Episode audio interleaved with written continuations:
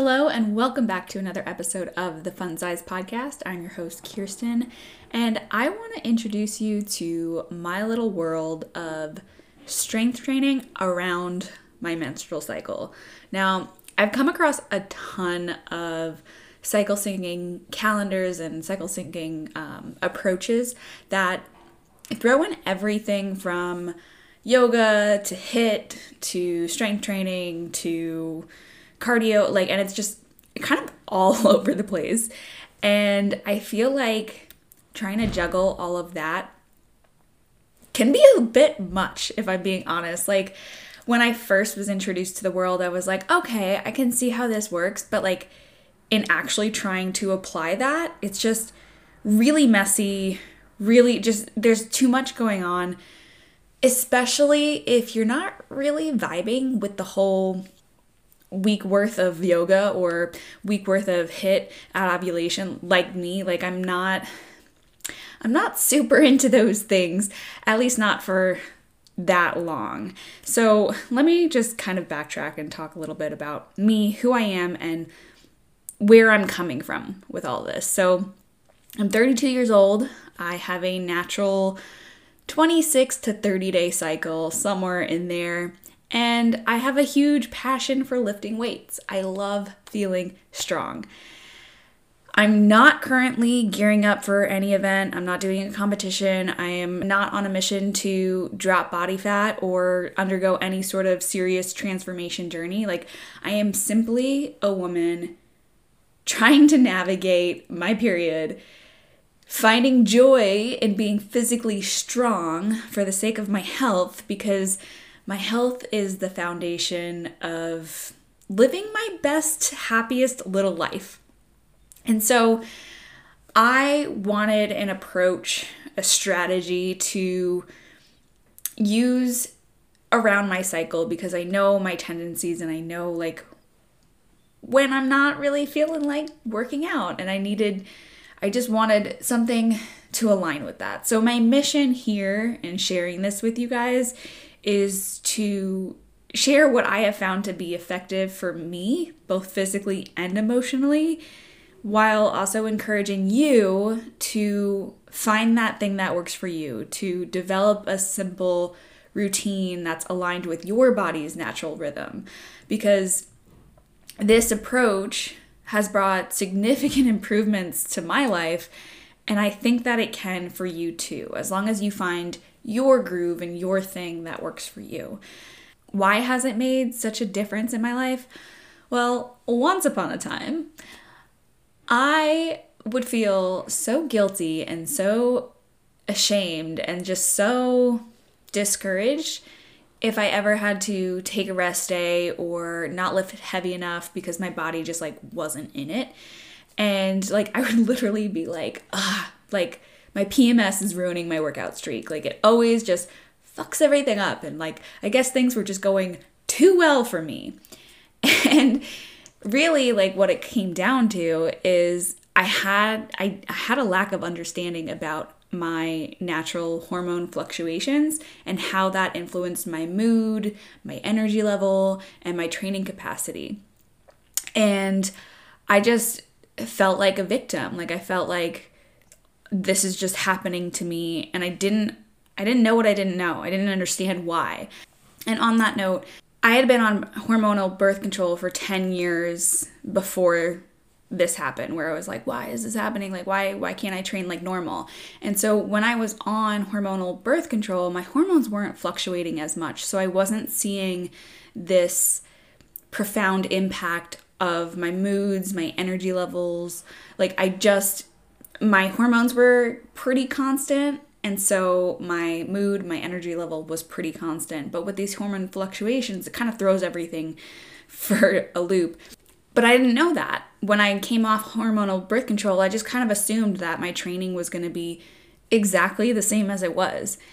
But it wasn't and i felt awful about it. I was like why is this happening? Like again feeling like the victim. But now, with a better understanding of my own body's natural rhythm and like how my how my cycle affects me, I've been able to kick that guilt and that shame to the curb because I understand why it's happening. So there's no more feeling bad.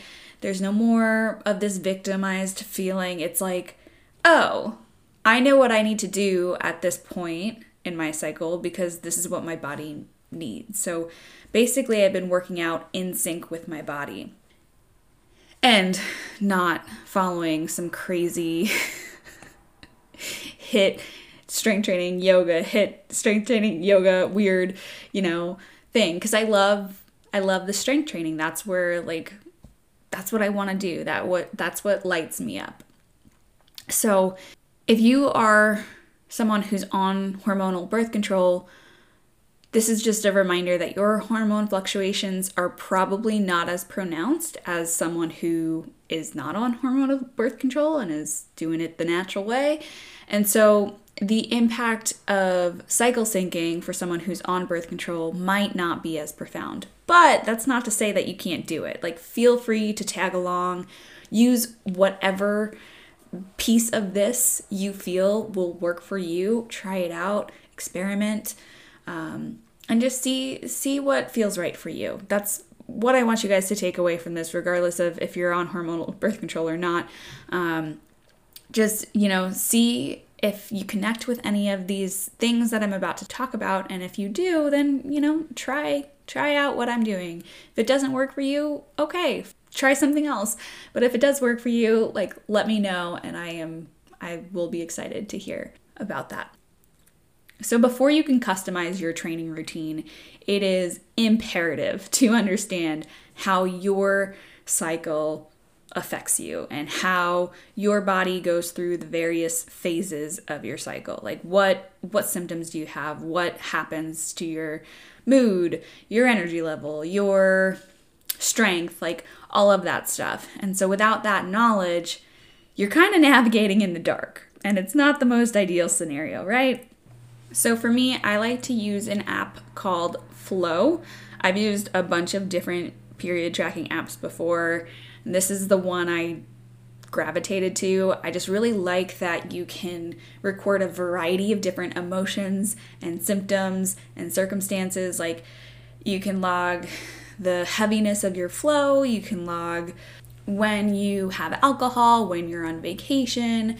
You can log different moods that you have, so anything from anxiety to anger to feelings of poor self esteem. Like you can log a whole shit ton of things, and I think that's really what you want to be practicing and doing and being aware of and not just like the days that you got your period because I've used those apps before and I'm like okay like yeah, this is helpful probably when I need to tell my doctor when I have my last period, but it's not helpful to like understand all the other phases of my cycle. So that app is called Flo. I am not affiliated with this company in any way, shape, or form. I'm just simply sharing what I use, and maybe you can use it too. But after that, it's kind of all about listening to your body and finding what works for you. Again, I'm like a broken record here. Like, you got to find what works for you. And this is because if you're one of the lucky ones who doesn't turn into a pre period monster, then you might not even need to make any major adjustments to your training program. Like, you might just be able to train like a guy. for lack of a better phrase here. But you know what I'm saying? Like you you might not need to adjust much at all if you don't have these wild fluctuations in your mood. But if you're listening to this, I have a feeling that's probably not the case. So let's dive into what I do, and hopefully, you can take bits and pieces of this and put it into your own customized strategy. As you know, we have four phases of our menstrual cycle we have menstruation, follicular phase, ovulation, and luteal phase.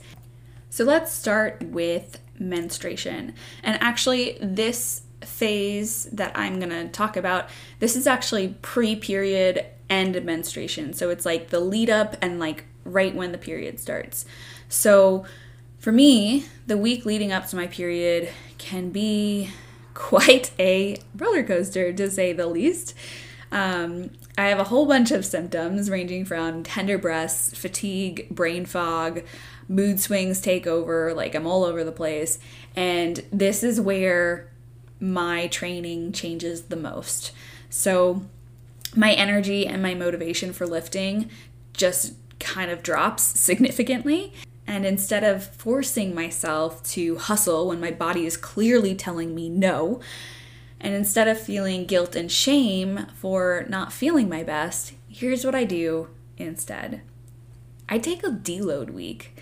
If you haven't heard the word deload before, essentially what that means is lifting lighter, lowering the intensity, lengthening the rest periods, doing less reps or sets, and or intentionally taking rest days. So basically like if you can think of like a dial, like a the volume dial, like just think of this as just turning the volume down. That's it. We're not turning it off. It's not just a button. We're just dialing it back. This is important because it's all about acknowledging and respecting your body's demand for rest and recovery during this specific phase of your cycle, while at the same time incorporating gentle movements that help alleviate cramps and improve your mood and not make you feel like you're totally off the wagon. For me, what this looks like with a 26 to 30 day cycle, anywhere in there, it's just so erratic, right? Um, I tend to typically kick off my deload week around day 22 or whenever the pre period struggles hit. Like there are some months where I'm like, wow, I'm I'm really feeling good and then it doesn't hit till like 3 days before my cycle starts and it's just, you know, the worst one ever. And some days it just or some months it just gradually comes on. So I really check in with my body and I start that deload when I know for like when I know it's for real, when I know it's like okay, it's it's definitely coming, it's definitely my period. So I kick off the deload around day 22 ish, and I typically ride it out until day three or day four of my period. So this is typically when the worst of my period is over. For me, day one and day two are the worst, right? Like the cramps are the worst, my energy level is the worst, the flow is the worst. Like it's just all of that is like, I just don't want to do anything. Maybe go for a walk. Like, that's about all I can handle. Um, so, that's how long my deload lasts. It's typically about a week long, which works really well. Um, and I almost always take a full rest day on day one or day two, sometimes both, depending on how it's going that month and how I'm feeling. And so on those days that I do take a full on rest day from the gym, I like to go for a long walk or a long hike or maybe it doesn't even have to be long at all. Maybe it could just be like 15 minutes, but whatever it is, I like to go on a walk for these two days that I'm taking a rest from the gym. I do this for a couple of reasons. One, because it helps me stick to my routine and my schedule because I'm usually active in the mornings. And if i i find that if i'm like super lazy and i'm just on the couch all morning then like it affects the rest of my day. And i'm like this this doesn't even feel like a day. So that's one reason why i do it. But the other reason is like it makes me feel better right? Like it helps to alleviate some cramps and it improves my mood. But aside from walking maybe a little light stretching that's about all the activity that I can handle during those two days. And yoga to me just doesn't fit in there. Like, I like yoga sometimes, not all the time. It's really hard for me as like a go, go, go type of person to like slow down and do the yoga. But I find that yoga during my period, it's just like even more uncomfortable because it's not a super comfortable activity for me it really does make me uncomfortable because I have to slow down. And so adding uncomfortable on top of uncomfortable is not joyful, but adding something like walking, which is therapeutic and I actually enjoy, it does feel right. So take that into consideration too. Um, F you, all other cycle syncing charts and approaches because don't force me to do yoga when I don't want to. But I'm not I'm not shitting on yoga. I do appreciate it sometimes. Anyway, um, that's about it for the pre-period deload phase. Um, I like to think of this as winter because you're kind of hibernating in a sense. You're not like super active, you're not outside doing a whole lot of things. You're just kind of, like I said, dialed back a little bit. Next, we have the follicular phase, and I like to think of this as like a slow ramp up to ovulation. Um, this, for me, starts around day four, day five of my cycle, because that's when it's lighter. I'm starting to feel like myself again. I'm like starting to feel awake and alive and ready to get back into the gym. And the thing is, though, I've learned that going from zero, which is like that deload week, maybe not zero, maybe it's like 40%, but going from 40% to 100% doesn't do me any favors. like, I've been there before. It can cause some injuries and some soreness, and those things don't really fit well into this at all. or ever, I should say. So we kind of don't want to go from 0 to 100 or even 40 to 100 because we're just setting ourselves up for not a good time. So here is what I do instead. During the follicular phase, I gradually increase my workout intensity as I approach ovulation. Like I kind of think of this literally as a ramp. It's just like slowly going up that ramp. I do this because with estrogen on the rise, the body tends to experience a gradual increase in energy levels. And so by gradually ramping up the workout intensity alongside this gradual ramp up of energy levels, you just like naturally harness that surge in energy without overwhelming and burning out and um, getting injuries and being overly sore. So, what this looks like for me is as my period goes away, I ease back into the gym and I'm gradually amping up that intensity and load with each passing day as I prepare for the next two upcoming phases. And for me personally, I have a pretty short follicular phase, so this phase usually doesn't even last a full week.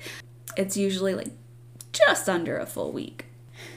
And you might have heard this phase referred to as spring because it's in the name, right? We're slowly coming out of the darkness. It's the sun's out, the weather's warmer. We're like slowly just getting into more activity, doing more, being out more. Um, and so it's that gradual ramp up. Next, we have ovulation phase. This is kind of the high energy phase.